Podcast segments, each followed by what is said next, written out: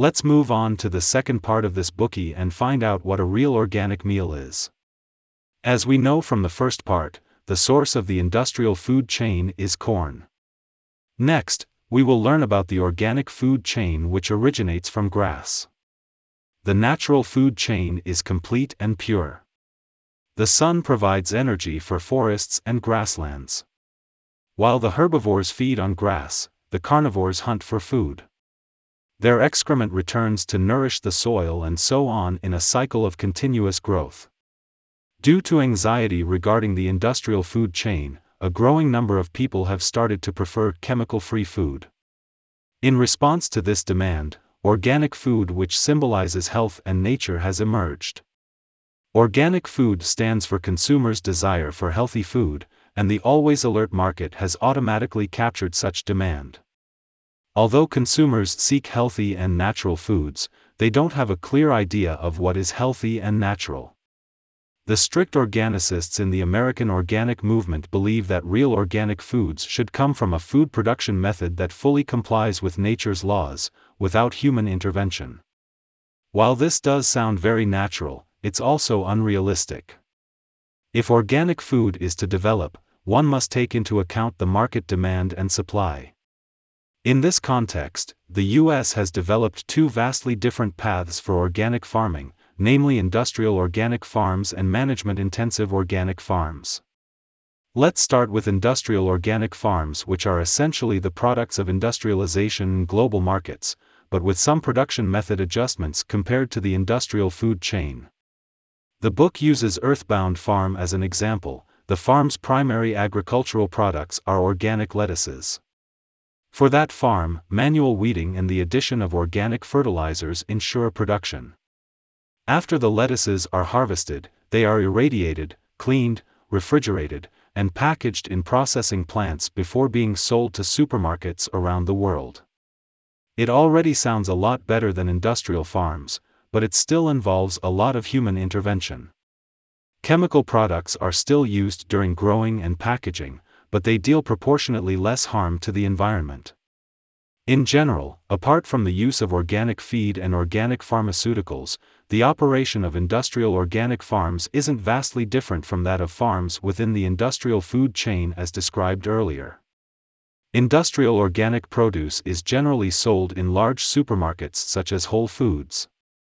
In these types of supermarkets, organic food products from all over the US and the world are available, and many out of season products can be found there. They need a massive and consistent supply of produce, so they will only work with big organic farms to ensure daily operations. Earthbound Farm, which we mentioned earlier, is their first choice. However, industrial organic products come from a process that will cost organic its soul, according to the author. A great deal of human intervention, preservation techniques, out of season sales, logistics, and transportation have seriously violated the laws of nature. Real organic foods are produced in stringent conditions, and only management intensive organic farms can achieve such strictness. What is a management intensive organic farm? Simply put, intensive management relies not on technologies of science and industry but the wisdom of farmers. Years of experience have given farmers a clear understanding of the habits of plants, crops, and livestock. Additionally, they can adjust their farming practices to the different natural development stages, allowing the food chain to function naturally and sustainably. As described in the book, Joel Salatin is one such experienced farmer. His polyface farm has achieved a genuinely organic farming operation. Salatin adjusts the grazing location of cattle based on the grass's growth rate, thus effectively preventing grass depletion. The cow's excrement nourishes the soil, and the hens that are released later eat the worms in the feces. Those worms are protein rich delicacies for them. This allows the hens to grow up quickly while playing an effective role in controlling pests and laying yummy eggs. This is a natural and healthy food chain, where Salatin's position is to rigorously calculate when and where to release his livestock and decide what animals to release in order for them to grow naturally. Management intensive organic produce is sold primarily at local markets to ensure a fresh supply of produce. These products are more flavorful and nutritious. Herbivores can fully convert the vitamins and folic acid in the grass. With the daily exercise that comes with grazing, their meat, milk, and eggs are relatively low in fat. Meanwhile, the herbivores contain unique conjugated linoleic acid which may help reduce weight and prevent cancer. Consequently, though they are sold on a small scale, they have many loyal fans who are willing to travel long distances for them. For society, organic production doesn't require chemical additives and long distance transportation. Further, it doesn't even create problems such as water pollution, foodborne diseases, and so forth. Industrial production, however, consumes large amounts of chemicals and petroleum fuels. Thus, the cost of organic output is essentially much lower than industrial output. However, this type of real organic produce tends to be pricier, which is the biggest challenge organic producers face. Government intervention also undermines the level playing field between organic and industrial foods. Federal regulations allow industrial food manufacturers to receive various subsidies in order to keep the price of such foods low, while the organic farmers have to bear their high processing costs alone. Salatin asserted that without all of the government regulations, the meat he sold would be at least $2.20 cheaper per kilogram. Why can't we get government support for real organic produce? This is because organic produce has only gained popularity among some consumers, it fails to cater to the entire market. We live in a global market economy that requires a quick response to consumers' needs, a large supply of goods, and a wide range of products.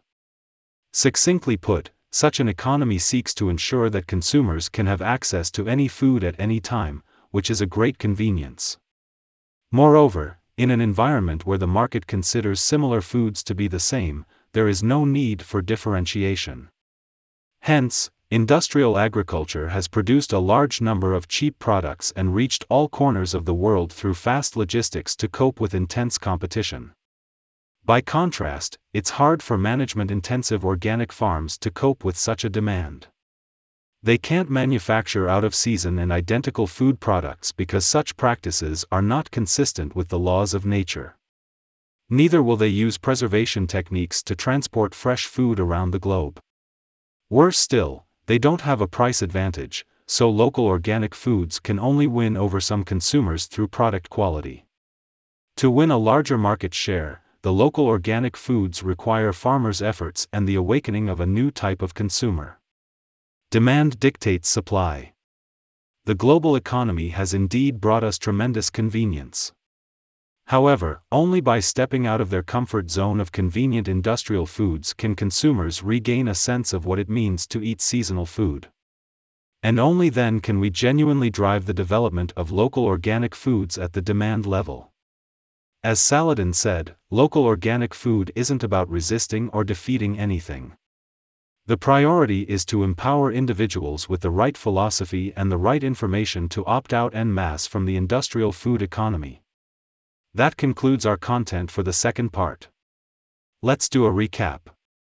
In today's world where a growing number of people are looking for healthy foods, organic options have emerged. Of the two distinctly different organic farm paths, management intensive organic produce that is in full compliance with natural development is a more beneficial option. However, so far, it looks like the supply of such agricultural products has not adapted to the global market's pace. If it wants to be further developed, it will also need substantial support from consumers.